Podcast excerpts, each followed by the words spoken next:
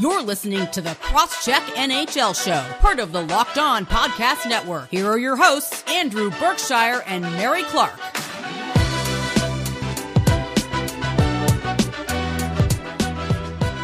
Welcome to the Crosscheck NHL Show. I am Andrew Berkshire, and I'm here with Mary Clark from For the Win. We have an exciting show for you tonight. We've got lots of little bits to talk about off the hop because there's uh, little bits of breaking news that we got to talk about that we don't want to spend a whole segment on. And then we're going to talk about Alex Ovechkin, who is, oh my goodness, he's Alex Ovechkin. There's no other way to put it. I've got an interview lined up with Eric Engels to talk about the Montreal Canadiens GM situation and uh, what led to the firings and what's going to go on in uh, the future. We also touched a little bit on the Logan Mailloux situation, so slight content warning for that. We didn't get into the details or anything, but if you don't want to hear about it, it's in the last few minutes of the first segment. You will know when we're switching to it. Uh, before we get into it tonight, the uh, title sponsor of the show is Stat Hero. Stat Hero is the first of its kind daily fantasy sports pl- uh, platform where it's you versus the house in a head to head fantasy matchup. Winner takes all. Sign up for free right now at stathero.com slash hockey and use promo code hockey for a 100% deposit match. That's a pretty good deal, Mary. Make sure you subscribe to the podcast anywhere you can get your podcast and follow us on Twitter at Andrew Berkshire, at Mary C. Clark, and at Crosscheck NHL. So, Mary, I know uh, the middle of the week is always tough for you know what are we up to and all that, but uh, we'll, we'll let's let's look at uh, a couple of the small stories here to start. Uh, first of all, Tyler Bertuzzi, very predictably, is now on the COVID protocol list. Yeah, I mean, that's not surprising given that he was one of the, I guess, more vocal not players that is not vaccinated. I'm. He's the only officially unvaccinated yeah, player. Yeah, even though there are others that we don't know about, considering uh, I don't know if we'll talk about it in this segment. A lot of teams are dealing with COVID, and it's not just in the NHL. The NBA too is also dealing with it. Uh, so it's kind of widespread, at least in those two sports right now. Uh, but this isn't a big surprise, considering you know he was the major unvaccinated player still left uh, in the league, and well, you you play you play stupid games, you win stupid prizes. I think is the best way for me to sum this up. I mean, I hope he's okay. That's all. Yeah, I mean, I'm trying not to be the told you so guy. Yeah, but, but also like you, at a certain point with people like this, like this is your fault. Sorry. Yeah. Like it is. I mean, I think you play stupid games, you win stupid prizes. Is a good way to yes. is a good way to put it. You know, just choices. You make choices and you live with the consequences of your choices, good or bad, yes. regardless of what happens. So now, like, hopefully he gets lucky and he doesn't get yeah. uh, severe symptoms, right? But you know, and for those who continue to lie and say that uh, people with the vaccine get it at the same rate as people who don't, no, they don't. Uh, it's actually like ten percent of the people that like ten percent as often, and the amount of ill effects that you get is like one one hundredth of a percent or something like that. So the idea that the vaccine does not help is so stupid, and I like we all hope that Tyler Bertuzzi doesn't have any long lasting effects, but uh, this is just annoying, and I wish that we would get to move past this. I actually saw a video yesterday, Mary, that gave me like usually I watch things even like doom and gloom things, and I'm like, okay, I'll just keep doing what I'm doing. But this was a, a scientist out of the states that was talking about uh, Omicron and what we're like looking at over the next stretch of time, and how like the symptoms are less severe upon like initial infection, so people aren't going to take it as seriously. And a lot of mask mandates are already dropped, and especially in the states, a lot of people like who are on second doses, that immunity is starting to wear off because it's not lasting as long as everyone was hoping and they're like, "Yeah, we're probably going to be in this for about another three years." And I was like, "Oh, oh my god, no! I can't, I can't do, I can't do three years.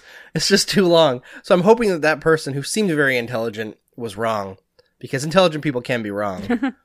but I don't, I don't know if I can handle three more years. Yeah, when I got my booster, the lady was like, "Yeah, you're just uh, because the reason why she said something to not to the effect of three years, but she said you're going to keep coming back for a while, is because we uh, the first time when we got vaccinated, you know, with both doses, my sister laminated our cards because we were like, yeah, that's it. And they were also saying to laminate your cards. This was like way, way back in the spring before they were like, you know, boosters and stuff like that. Uh, and the lady gave us a new card and is like, don't laminate it this time because you'll you'll be coming back for more. And I'm like, oh man, oh man.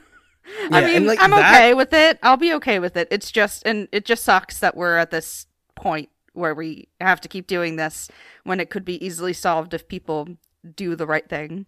But Yeah, and I think that the boosters, like you said, it doesn't bother me either. Like I don't mind getting a booster every once in a while. I think very early on when the vaccine was developed, there was a lot of speculation that at the very least we'd be getting like a booster a year similar to the flu shot because like this is just flat out not going away. It's it's a global problem and we haven't come up with a global solution yet because we're just letting countries that aren't uh, super wealthy sit and have people die and not giving them the vaccine. And you know you have a lot of uh, western world countries that aren't lifting patents on these vaccines so that they can actually manufacture them out there and help their own citizens. So unfortunately doesn't seem like it's going away anytime soon and uh, we'll just have to live with it. But uh, yeah tyler bertuzzi certified dummy unfortunately and hopefully doesn't suffer any major ill effects from his dumbness or hopefully his teammates don't either yeah.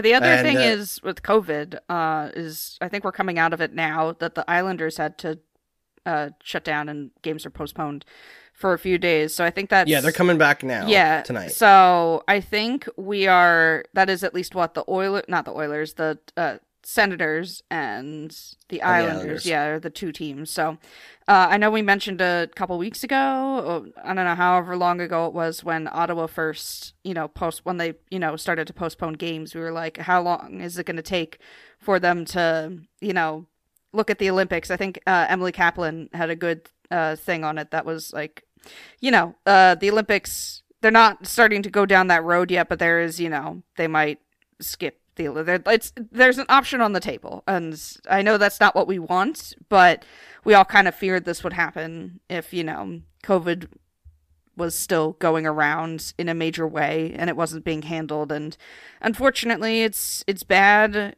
everywhere. Like i said it's not just the nhl too. The nba is also dealing with uh big covid outbreaks. I mean lebron james uh has been dealing with it. So it's it's everywhere at this point and it's a shame but um who knows? I have no idea at this point what the nhl is going to do with the olympics. If i had to guess considering everything that's happened i'd say no considering we're probably heading for another couple of teams postponing just with the way things have been going so.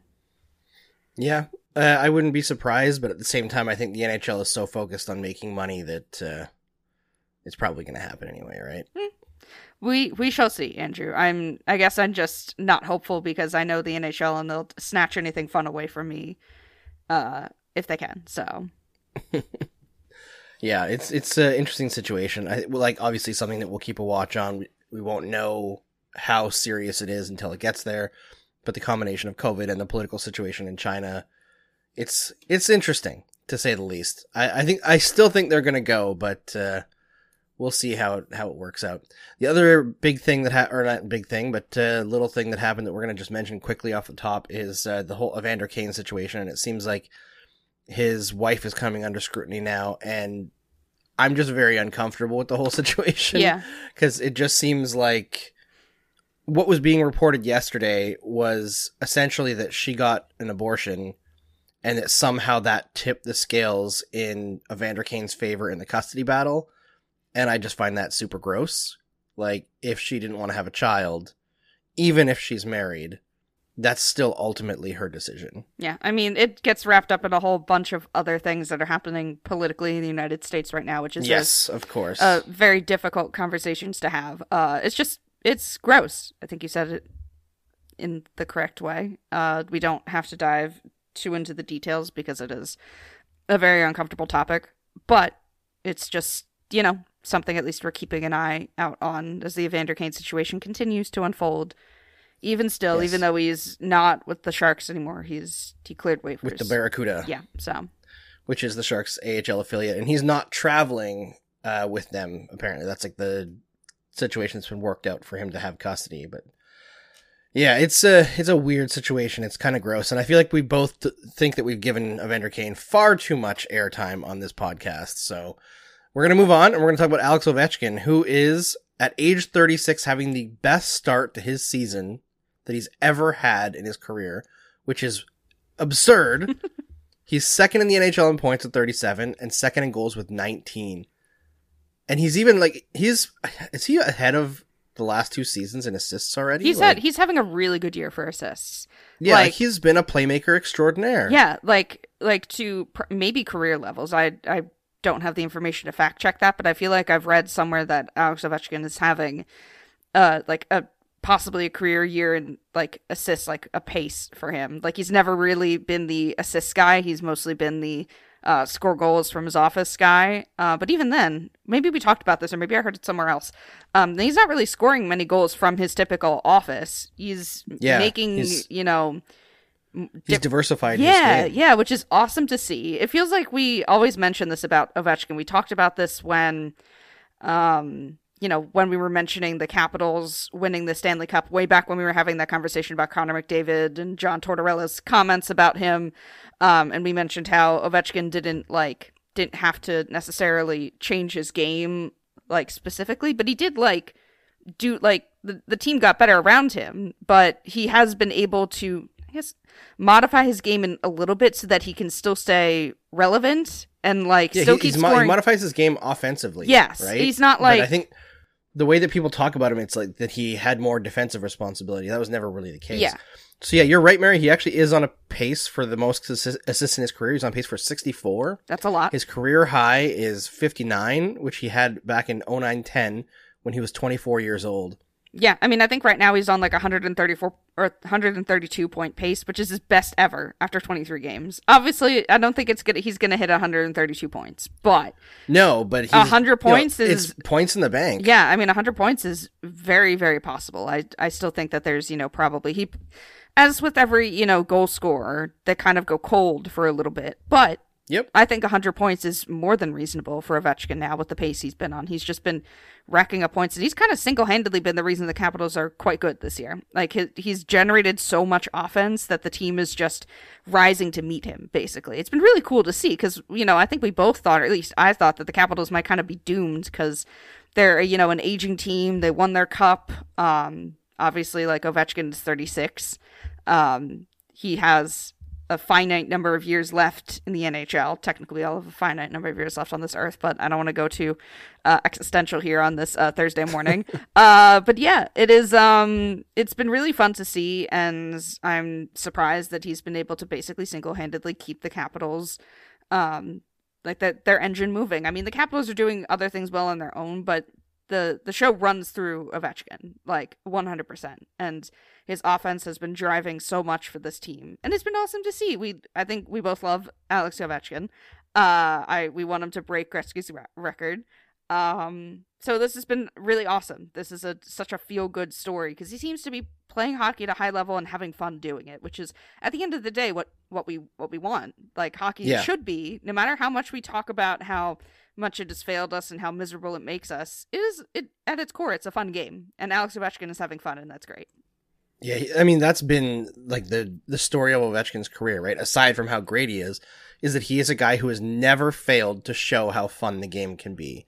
You know, nobody enjoys the game of hockey as much as Alexander Ovechkin, and I think that's why people are so attracted to him. Speaking of the Capitals, did you know that Nick Backstrom hasn't played a game yet this year? Yeah, I, Like, yeah, he's one of their best players, and they're still this good this year without Nick Backstrom, and still Ove- Ovechkin is this good without Nick Backstrom this year, who's been you know tied to his hip for most of his career. And you know Ovechkin has 18 assists this year in 23 games. He had 18 assists last year in 45. He had 19 assists the year before in 68 games. Like to put into context the ability of Ovechkin to to, to do Backstrom's job essentially And when his. Backstrom's out of the lineup. Yeah, like it's incredible what he's been able to do this year. I mean, I've always like I, I know that you know as a Flyers fan, I should hate the Capitals, but I like I came more around to the Capitals uh when they started, you know, failing in their Stanley Cup runs and failing to get past the Penguins.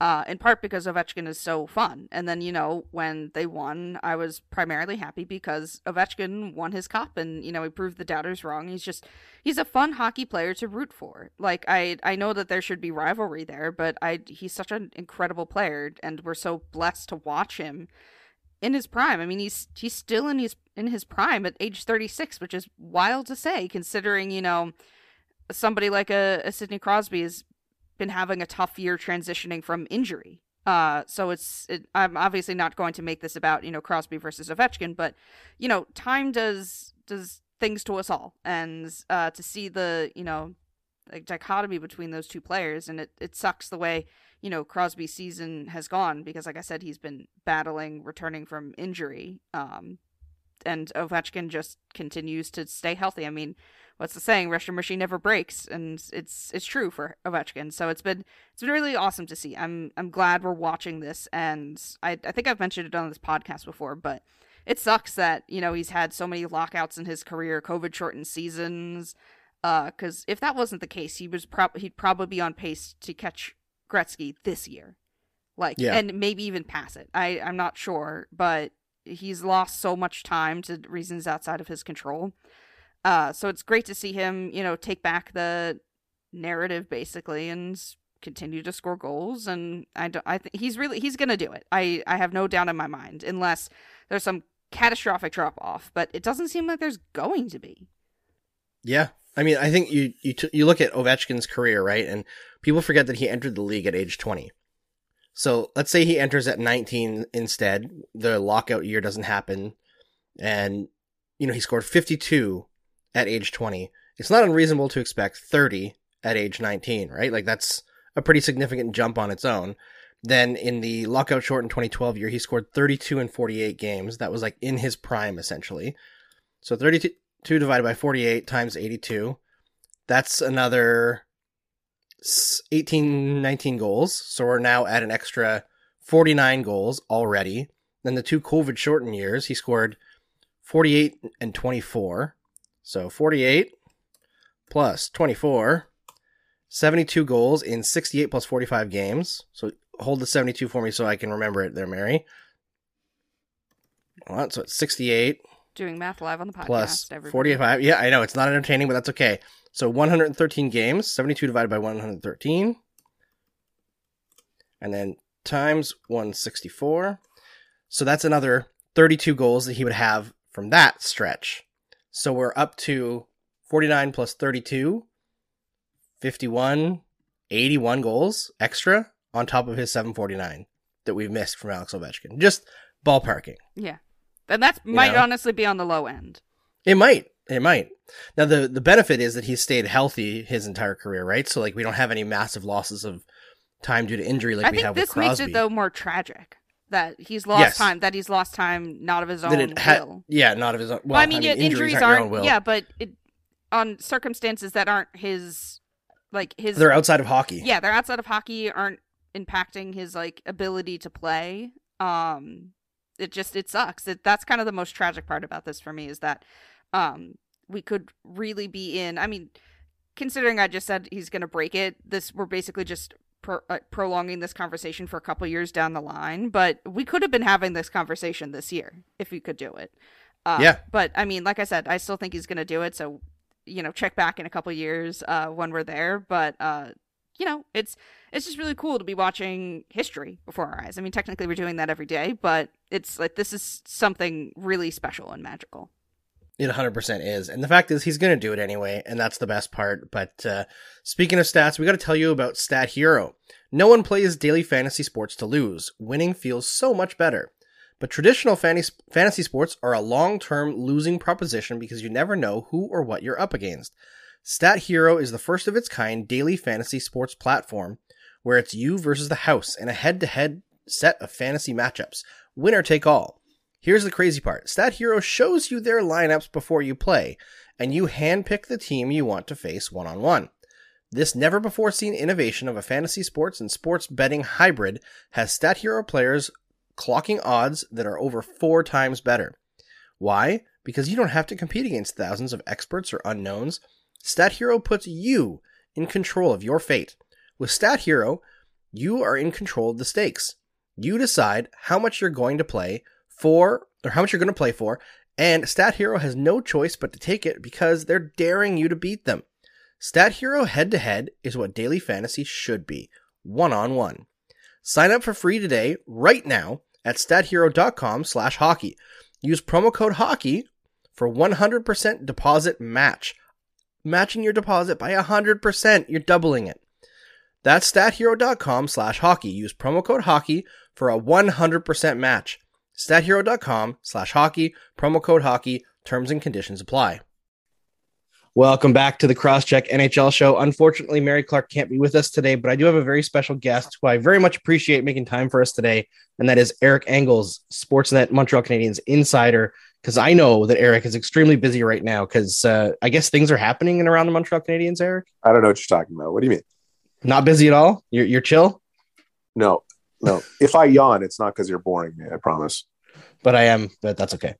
Uh, so obviously, there's some upheaval in the Montreal market right now. Uh, Marc There is? Bergevin, yeah, Marc Bergevin. Many of the uh, top brass of the Montreal Canadiens have been unceremoniously booted.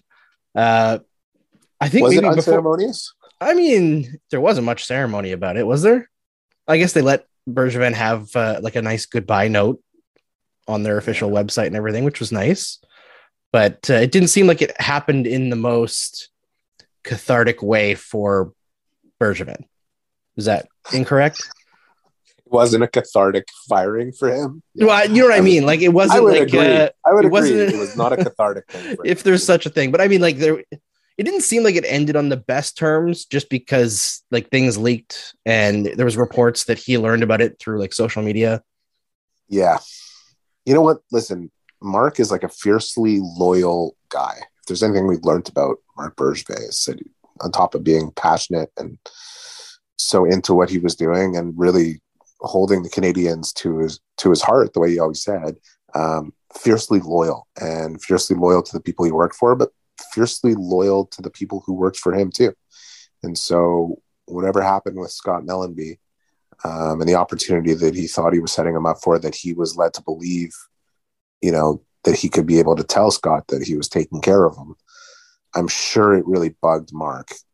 And I'm not saying I haven't spoken to Marc, but I'm sure it really bugged him to not be able to be to not be able to tell Scott himself that uh, this isn't going in the direction that that I was told all along it, it would, and that I thought it would, and I'm sure he felt as though he disappointed someone very close to him, and that, and I'm sure he was very angry about the fact that he was caught off guard by the whole thing, and I don't blame him. I also don't blame Geoff Molson because when you're in that position and you have to make certain decisions and you have to go about acting swiftly and under the radar, which, as my colleague Elliotte Friedman, who set this whole firestorm off uh, by reporting that Gorton had obtained permission to speak to the Canadiens, um, said himself, you know, Molson was like 36 hours away from pulling this whole thing off without anybody knowing about it. And in order for that to be the case,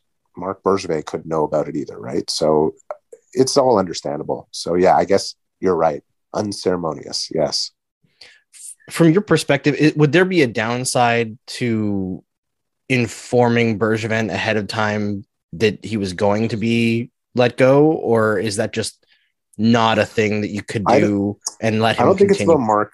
Yeah, like I don't think it's about Marc being informed as to whether or not he was being let go. I think it's more that it's more about what happened with Mellanby. right. uh, in terms of how and and no i mean there's no way to tell someone ahead of time hey you know we're going in a different direction this is how we're doing it and we're putting it in place the next you know marc speaks to if marc speaks to one person it's it's getting to other people and that's you know as geoff molson explained um you know the day that he had the deal done was the day that it was announced right so you know, whether he had a great conversation with Jeff Gorton and they shook hands and said, We've got a deal. Here's your five year contract. And uh, I'll send it over to you. And, you know, that announcement isn't made until it's signed. You know, I had a call into uh, Glenn Sather and John Davidson uh, on Sunday morning to speak to them about Jeff Gorton. And neither of them texted me back.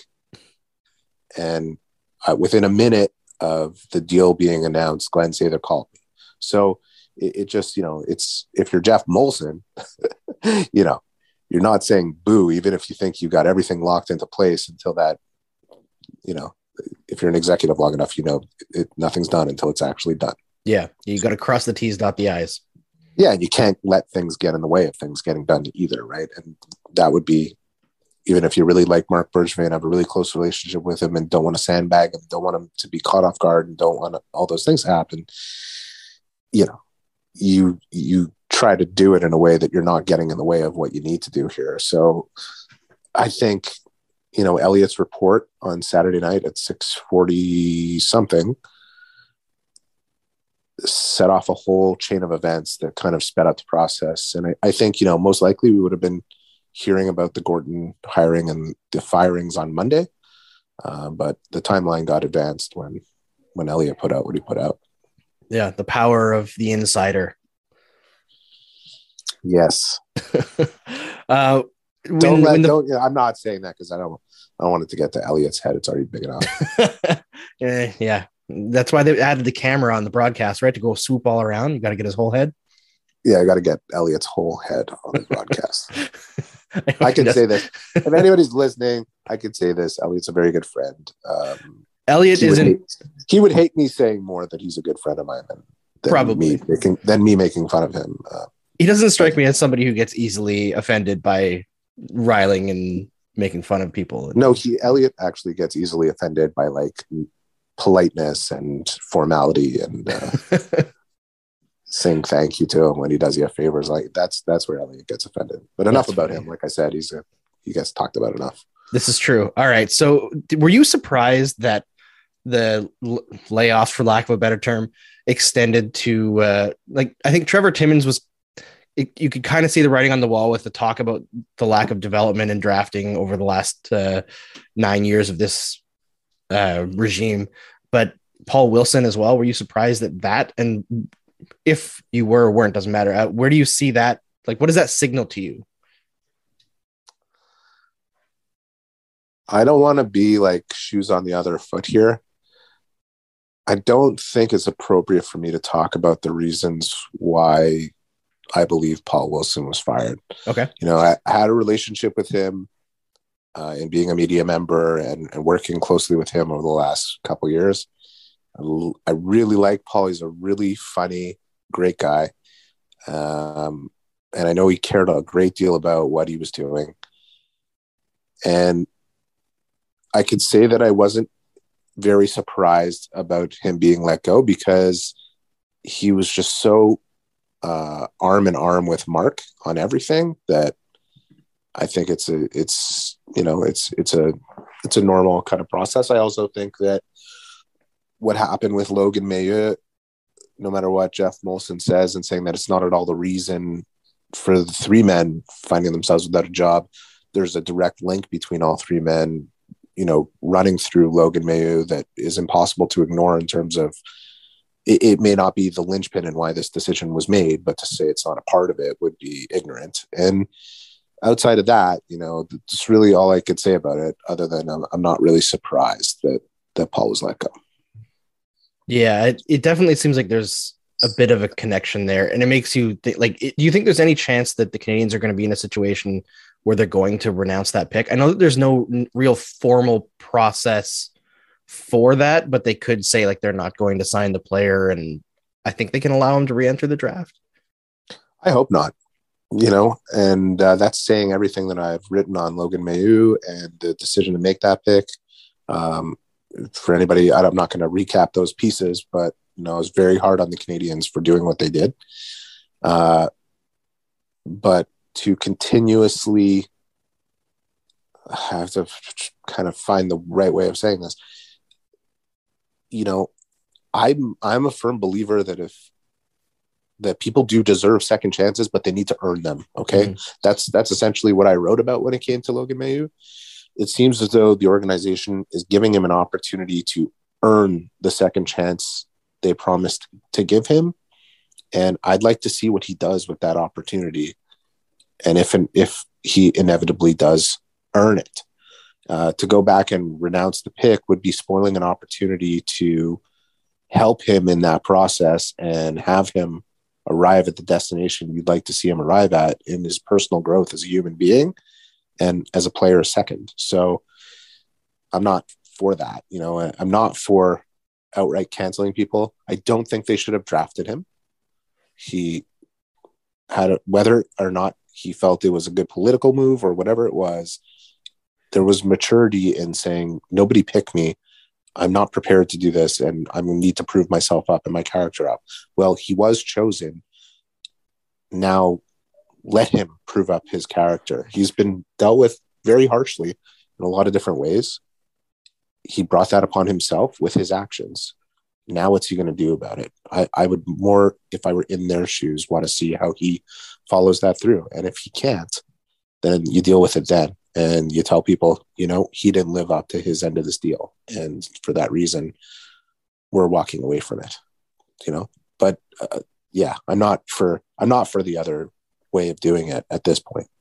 Yeah, I'd say like not to put words in your mouth by any stretch, but in a way, as much as if you were to walk away from him, it could be a decent public relations move for a certain sector of the fan base. It also is kind of washing your hands of the responsibility that you took on. Would you agree? That's that's what I'm saying. Yeah, that is that's that's yeah. I mean, I'm interested in your opinion. I'm interested in many people's opinions on this matter and how they feel about it. But yeah, you know, you you made this mess, you clean it up, you know, both to him and the organization now that's in lockstep with him. Yeah. And I, like, I, I would like to see very concrete initiatives built, which I understand they put Genevieve Paquette in charge of, you know, that process and Rob Ramage is closely involved in it. And I've spoken to Logan Mailloux's representative and, and, you know, let's get one thing straight too, that this he is not the victim here. But that doesn't mean that he hasn't paid severely for his actions. Um, it's been tough for him. It, has been tough from a mental standpoint. It's been tough from a standpoint of his parents being very concerned about him. Um, he's been through a lot, and you know he he did this thing, and it was an awful thing, and he's got to live with it, and he has to live with all the consequences that have come with it, and I hope that he can learn from it and and turn it all around and turn it into something positive. And he can't undo his actions, but he can do a lot of good coming out of this. And I think the organization has to hold him to a certain standard to be able to continue to uh, to be able to bring him along uh, when that time comes if they want to do that you know like they they have to they have to hold him to a certain standard and and get him there. Otherwise, wash their hands of him if he can't hold up his end of the deal.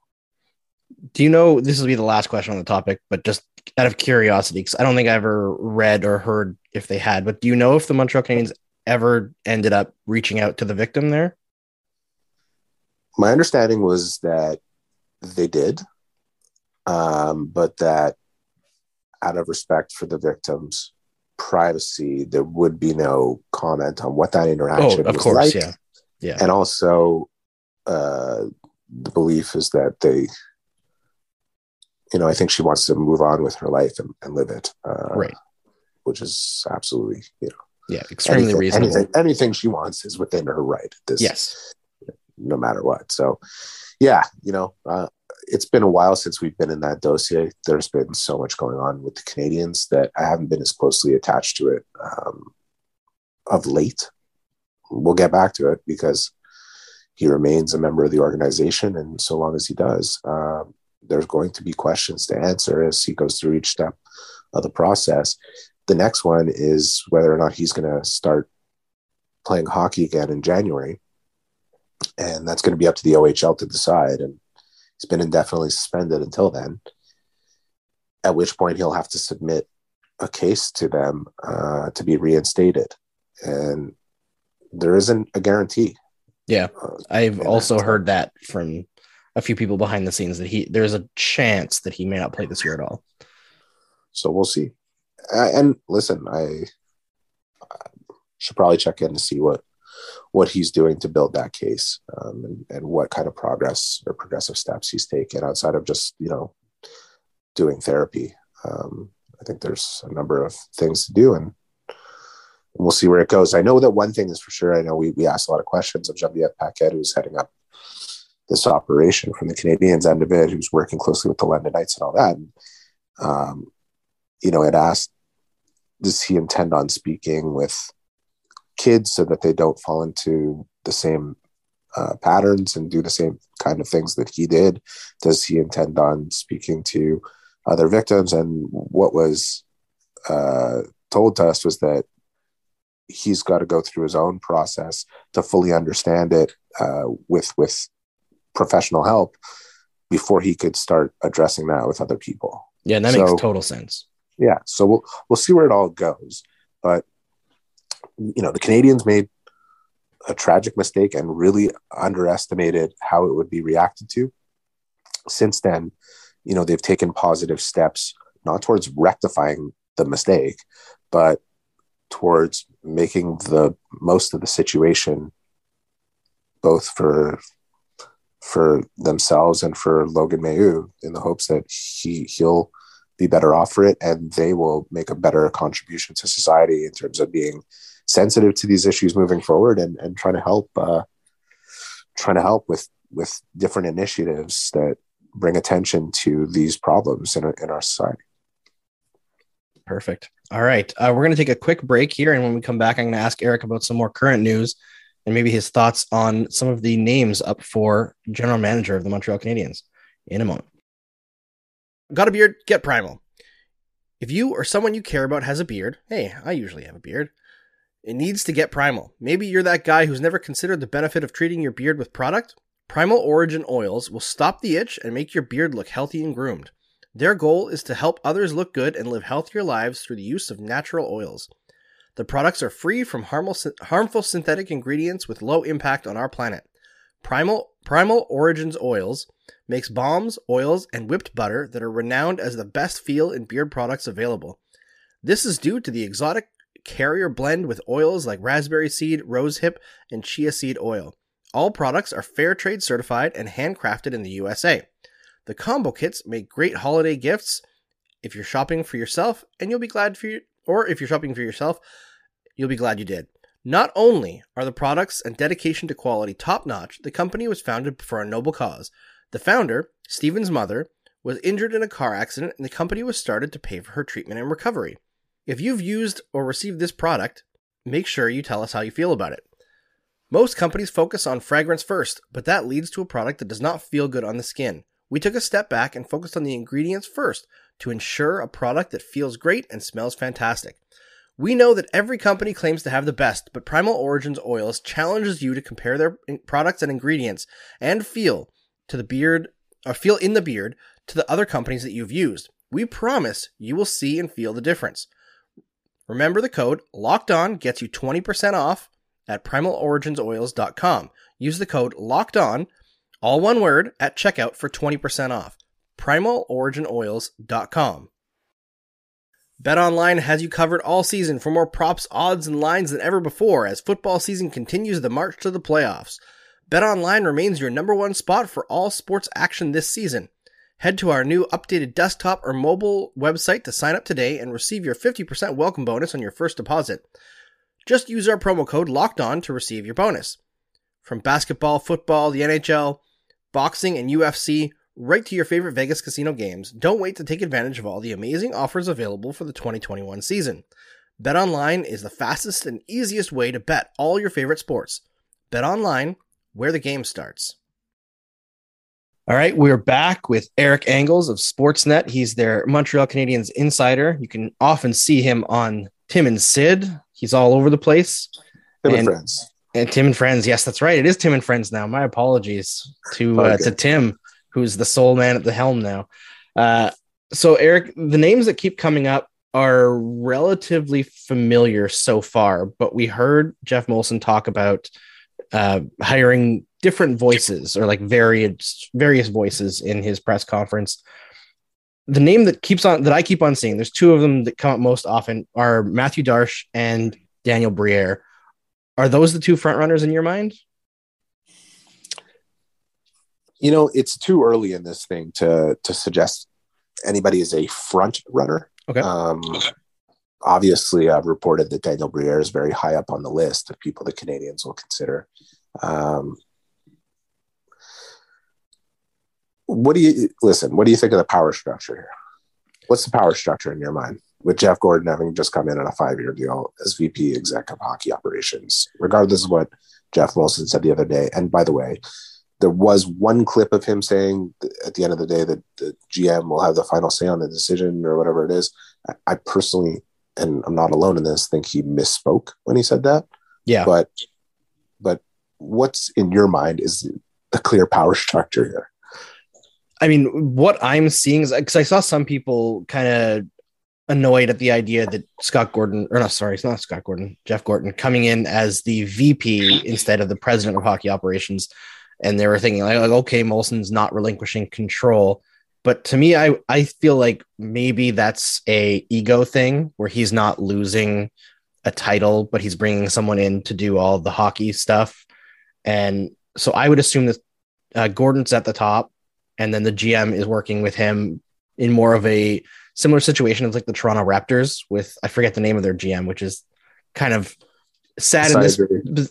No, no, Masai Ujiri is their president, right? Yeah. The GM is someone else. So like Masai is the guy who calls the big shots and maybe yeah. is like the visionary of the team.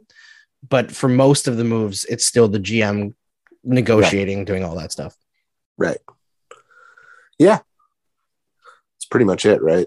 Yeah. One thing is sure is it's not a two man operation. They will work in tandem on a lot of different things and for sure trust each other's opinions and debate with each other and all that stuff. And at the end of the day, the, the decision is going to have to be authorized at one point or another, and it's going to be by Jeff Gorton. Yeah. So, you know, what is the other person filling in the quotient? What are the complements that person is bringing to the role that complements Jeff Gorton's experience and his front office experience throughout the NHL in various capacities and what his actual strengths are, which we'll find out more about when he speaks, inevitably, which I believe will be Friday. Um, first and foremost, on the French quotient, this is going to have to be the spokesperson of the Montreal Canadiens. Yes. Uh, and the hockey operations department specifically. Uh, and that person is going to have to be personable, patient, um, relatable, uh, understanding, smart. Uh, what are the other words I'm looking for here? I'm looking for a specific. It's ironic that I'm looking for a specific word that uh, that's escaping me to describe exactly what the key is here. Anyways, all to say that that person is going to have to be a master in in communicating and but someone who's relatable not only to the media and the fans, but someone who's relatable to the players and the people he's going to be dealing with on a daily basis. And you know, I think it's it's kind of it's such a vital role within an organization that kind of gets ignored. You know, you think about a GM, you think about the trades, you think about the signings, you think about the contract negotiations, you think about the press conferences. But every day, that person is in the trenches with the team. Every day, when the team is going through a five game losing streak and Andrew's hosting a podcast talking about how the power play stinks, that guy is meeting with the coaches and with the players and trying to get to the bottom of it and trying to offer solutions and trying to assess what the issues are. And it's nonstop, right? That's not a function of the job that you overlook just because you want someone who's Trader Joe and and great at drafting and developing and all those things. It's it's the primary function of the person I think that's taking that role because Jeff Gorton is the guy who's got all the relationships around the league. Uh, as a former GM, uh, he's the guy who's going to be talking to people and scouring the league for trade opportunities and signings, and he'll have his team around him, and the GM will have a lot of say in how things get negotiated and done and all that. But at the end of the day, someone's got to be doing all that other stuff that I'm talking about on top of being able to manage the other key departments of player personnel and uh, drafting, developing, and all that stuff, right? So I think about that type of spokesperson and I think about those elements and so it, it, it, becomes obvious why you hear the names of Daniel Briere and Mathieu Darche and Roberto Luongo specifically, right? I think you put those three names kind of at the top in terms of being very similar candidates for different reasons. They're they're similar candidates in what they bring. I'm not sure any of them fill the requirement better than Daniel Briere would. Um, but that's just based on what I know about all those people and my opinion and what I'm hearing. That said, Jeff Gorton's going to have his interviews and he's going to speak to people. And I think th- those three people will be on his list of people to speak to. And he'll have to decide who he thinks he'll have the most compatible relationship with and who best complements what he's bringing to the organization and who best fits in the paradigm that has been set forth as the power structure, right? So, yeah, I, I guess that's the best way I'd explain why those names are kind of again, I can't say they're at the top of the list because the list is probably expansive and we're not far along enough in the process to know for sure for certain what direction they're going in here. But uh, just sharing, you know, basically what I've heard and and how I see it. Yeah. Is there anything unique about Daniel Briere that makes him stand out to you? His passion, his demeanor, his uh, his intelligence the road he's taken to arrive at this destination, his willingness to be groomed within that role, I think, and and learn in a cooperative kind of manner and try to take on more responsibility as he moves on and be willing to stand up for his convictions, but not be so callous in that process as to think that it's his way or the highway or contentious and conflictual to the point that it's counterproductive. So, I, and I just, I just know Danny. I, I, mean, the guy is a phenomenal guy. He's a family man. He's a loyal man. Um, those are factors. You know, when I spoke to John Davidson, he was talking about I look at people and how they operate within their own family. It tells me a lot about who they are in the front office, and loyalty is enormous. You know, it, it is an enormous factor that can never be overlooked. You got to be able to trust the people around you and believe that they're loyal to you if they're if they're um, reporting to you, and that's that's really huge. And from everything I've heard, Jeff Gorton is that type of person. You know, Jeff Gorton trusts the people he puts in positions. Um, you can't be at the head of the table if you're not willing to listen to everybody else's opinion before making the decision. You don't belong in the room if that's the case he's that type of guy. He's a cooperative, collaborative guy who will still, you know, take on the authority it requires. He, that he gets to do it in the shadows without having to answer for it all the time is going to be a ma- major advantage for him uh, in this market. And it's a smart way to go to continue to fill a mandate that, no matter how ridiculous people outside of Quebec thinks it is, is is vital in this marketplace.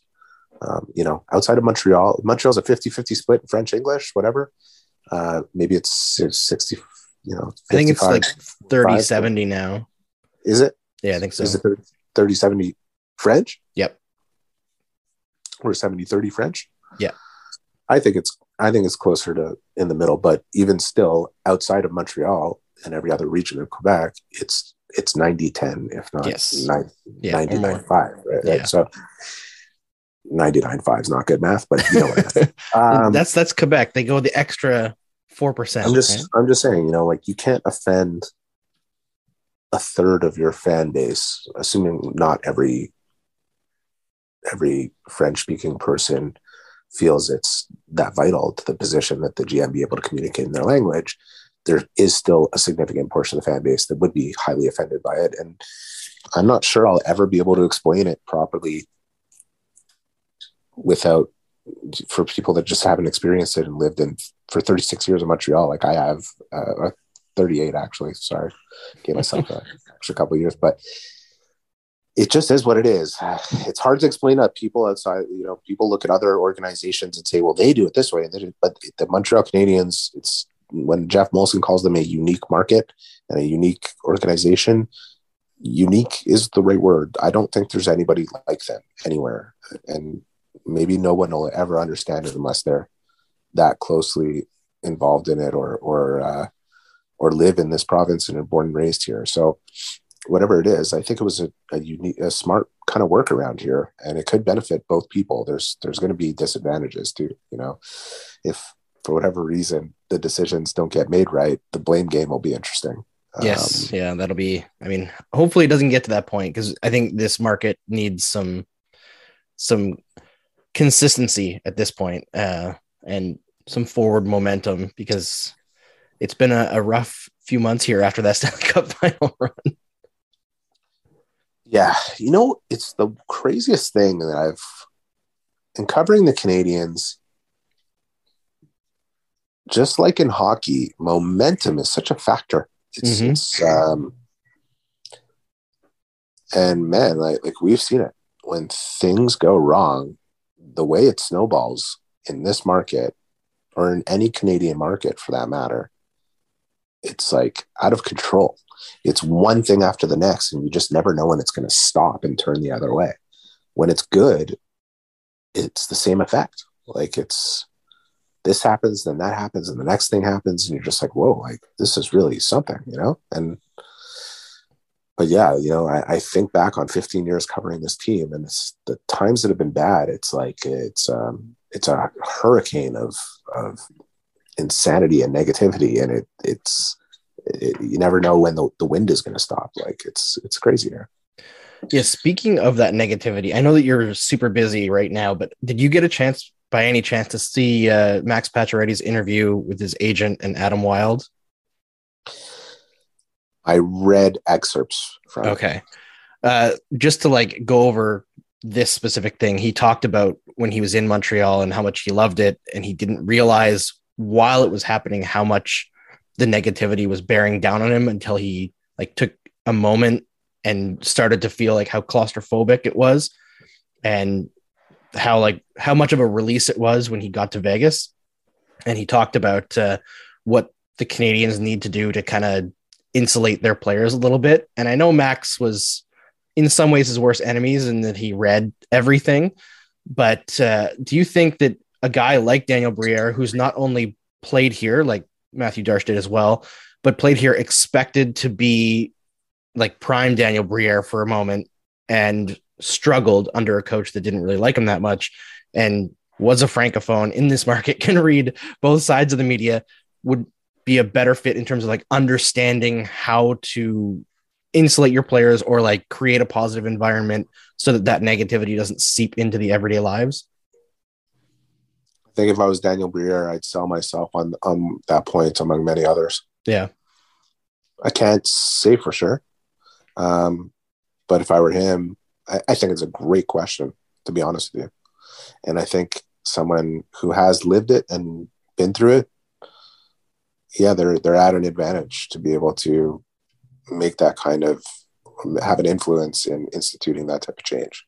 And so if I were Daniel Briere and I was looking to get that job, um, and I know he is, you know, uh, he's not campaigning for it, but I, I'm, I know he wants it. It's what he's been preparing for. Uh, I'd, I'd sell myself on that for sure.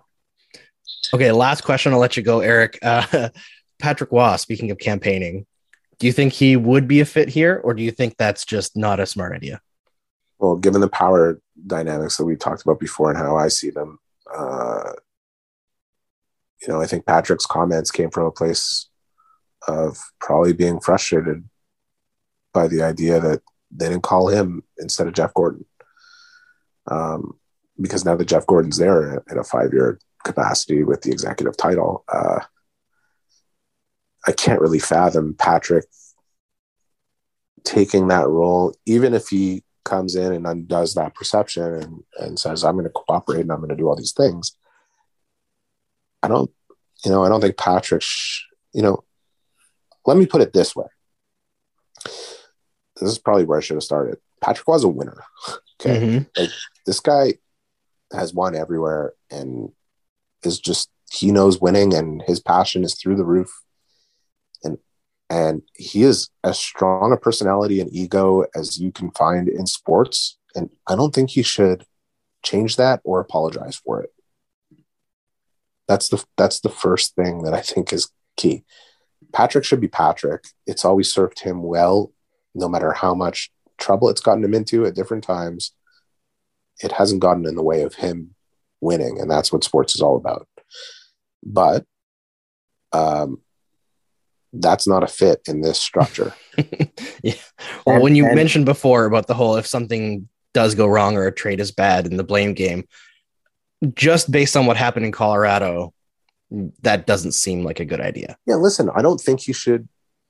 I don't think he should want the job under these circumstances. He says he does, but I don't think he should because it means either neutering himself or being exactly who he is. And if he's exactly who he is, I don't see how it can work because he's going to overpower Jeff Gorton in and that's just inevitably he's just too big a monster not to devour him. And and that's not disrespecting Jeff Gorton. It's just that's It's just Patrick reality.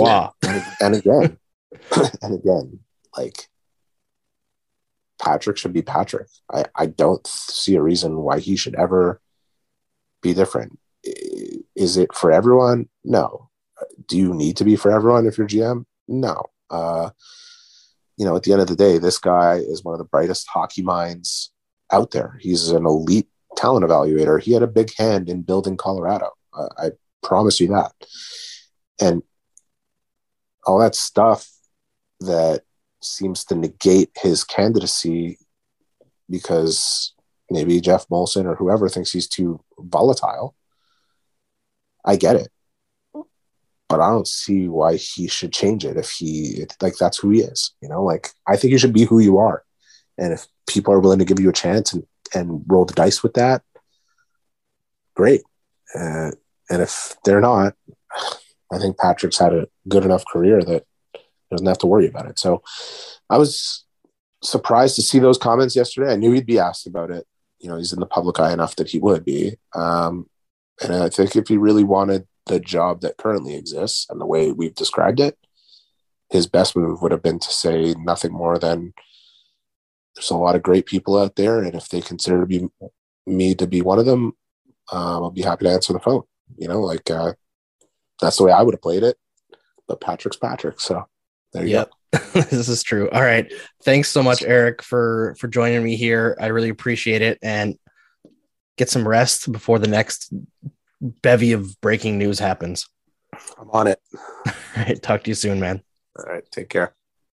You missing Thanksgiving a little bit? I know we are. I mean, it, it passes by so quickly, and now we're just waiting for Christmas. It's that time of the year where you you're kind of in a lull. The Christmas lights are out, but you're just waiting for your time off. Bring back the memories of the holidays by bringing back some of the flavors of the holidays. It's a perfect time for Built Bars. Built Bar is the new holiday dessert. Feast on something delicious and feel good about it. One slice of that leftover pie has upwards of 300 calories, and that's on the low end. Most built bars are only 130 calories and only 4 grams of sugar with plenty of protein. Replace that coconut cream pie with a coconut built bar, or go for a raspberry built bar instead of that raspberry pie. Lots of good flavors to replace any pie. Low calorie, low carb, low fat, high protein, covered in 100% real chocolate. Built Bar is a great option for when you're hungry.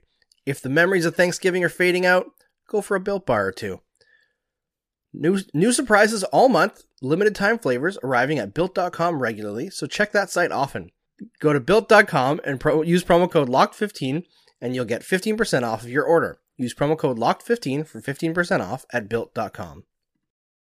All right, Mary, it's time to get into our pop culture roulette segment. I know that uh, I am caught up on Hawkeye and you are not, That's unfortunately. fine. That's fine. Talk about it. I said in the I said before we went live, please talk about it because Yeah. uh, I don't care for spoilers on this one. It seems to just be so far a fun uh, romp, and uh, I want to hear about it. So please talk about it. I mean, there are some spoilers. Oh, there's just breaking news actually that uh, Canadiens forwards Brendan Gallagher and defenseman uh, Sami Niku entered the NHL's COVID protocol. Well, so more of that. yeah. I mean, just refer back to our previous discussion on COVID at Yep. the top of the show. So yeah, unfortunate. So uh, Hawkeye, positive news. It's good. Uh, I really like Kate Bishop's character. She's very fun. I feel like Hailee Steinfeld is just great in everything. I just think of her in uh, Bumblebee and how her char- charisma just like really carried that movie. It's kind of the same here because uh, Jeremy Renner. I don't know. I don't dislike him, but he's a little wooden. Like Mhm. he's not the best for me. In the third episode is the best I think we've seen him so far as Hawkeye. Like he gets more emotional. he gets some There- moments I like in the movies when he basically acts as kind of a dad figure to Scarlet Witch. Those are his best Yeah. moments in. His best moments are in Age of Ultron, right? Mhm. Yeah. Yeah. So And uh, apparently that's that moment is why Kevin Feige greenlit an idea of a Hawkeye series. Is right? it kind of the same vibe? Does he kind of get give off the same uh, dad Hawkeye vibe? Or uh, not it... at first. okay. Not at Well, first. at first, he's like very much. up. You gotta Yeah, at first he's very much annoyed that he has to deal with a kid. Okay. Right. So, But I- he's got his dad vibes with his own kids. That's good, but I can see the progression. If you if Yeah. you say you know his best is in episode three so far, so uh, yeah. So there are like some mild spoilers coming into episode three, but I guess it depends on like how much Marvel coverage you read and how much you know about the comics and I don't care, just spoil it. How well you can recognize things, but there's a moment that's in a flashback of one of the characters named Echo, and uh, she's training, and her father's like, "I've got to do something, but your uncle's here to take care of you," and you just hear the hunk- the uncle basically like greet her and like have a little laugh, and I was like, mm, "That is Kingpin." Oh, neat. Yeah, That's cool. and it's it's uh, f- the same Kingpin as Daredevil. Oh, so they are okay. All right. folding that in. That's good. I don't know if you saw, but Vincent D'Onofrio has been like very strongly hinting that he is joining the MCU for like several months. Mm. And then anytime someone calls about it, he's like, "I'm just talking about things. Like I don't know what you're talking about." But I was like, "That was Vincent D'Onofrio's laugh. I Mhm. know that laugh." Yeah, So yeah. I watched They Daredevil. don't show back him. I watched Daredevil back in the day, but that's a good that's a good catch. That's a really neat uh way to tie things in uh to the wider MCU. I still wish we would get you know Daredevil and um and Spider Man because I know that was like kind of Oh, a, he's- a it's happening. Is it? It, yeah, I think it's happening. All right. It's I'm like pretty much confirmed now. All right, I'm excited. Let's go. I mean, I don't think Charlie Cox is going out there saying that he'll fight anybody who gets cast as Daredevil if he's not already cast as Daredevil.